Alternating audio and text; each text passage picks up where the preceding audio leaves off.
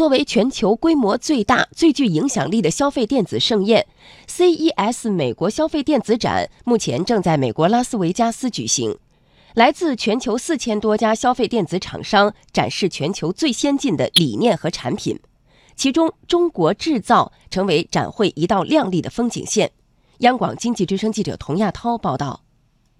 今年一千两百多家中国企业参展 CES，约占参展商总数的四分之一。是仅次于美国的第二大参展商群体，在人工智能、自动驾驶、智能家居、云计算、物联网等前沿领域，都能看到中国公司的身影。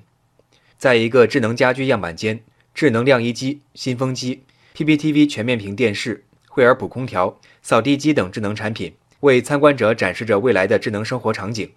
不过，这个展厅并不属于某个智能家居生产厂商，而是属于零售巨头苏宁。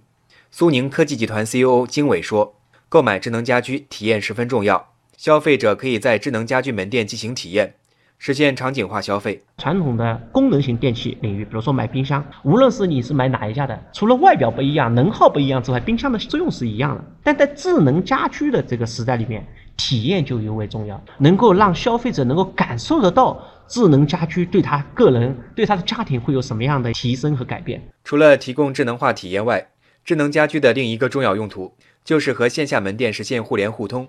经纬介绍，用户可以通过苏宁小标智能音箱等产品在家中下单，由周边的社区小店接单，并由无人配送车送货上门。我们试想一下，在家里跟小标讲说：“小标小标，我要一份沙拉。”我们苏宁小店大概在半个小时以内就送到你家里去了。这样的场景，家庭场景的打造，将是苏宁作为桥梁、作为平台的一个核心能力。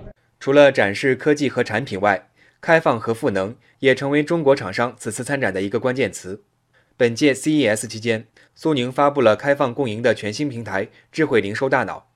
经纬介绍，除了个性化推荐、精准导购外，智慧零售大脑将在门店智能管理等方面发挥重要作用，比如说店面的管理。好的店长，他日常是怎么工作的？他跟消费者是怎么互动的？我们用深度学习拿出来一套算法，同时我们用这个回过头来是说，一个新加入的店员，我们怎么指导他？哦，说原来你这个动作跟好的店长之间动作是不一样的，他应该怎么改善？所以类似于这样的场景，把数字化服务于消费者，服务于门店的运营，服务于门店的管理等等。那我们愿意把这个一体化的平台向全球的零售企业来进行开放。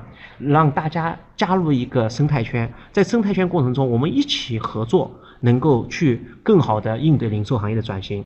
作为参展者，同样也是观察者，经纬告诉记者，在新技术不断涌现的当下，中国企业具备着独特的优势。新技术在产业化使用，大家的步伐。会比以往加得更快。那在这过程中呢，中国的企业是尤其具备这样的优势的。中国的企业拥有了全球最大的市场，不同城市之间的消费的差异，造成了我们多样性的市场。所以在这过程中，哪个企业能够把握先机，那这个企业就会带来这个先机。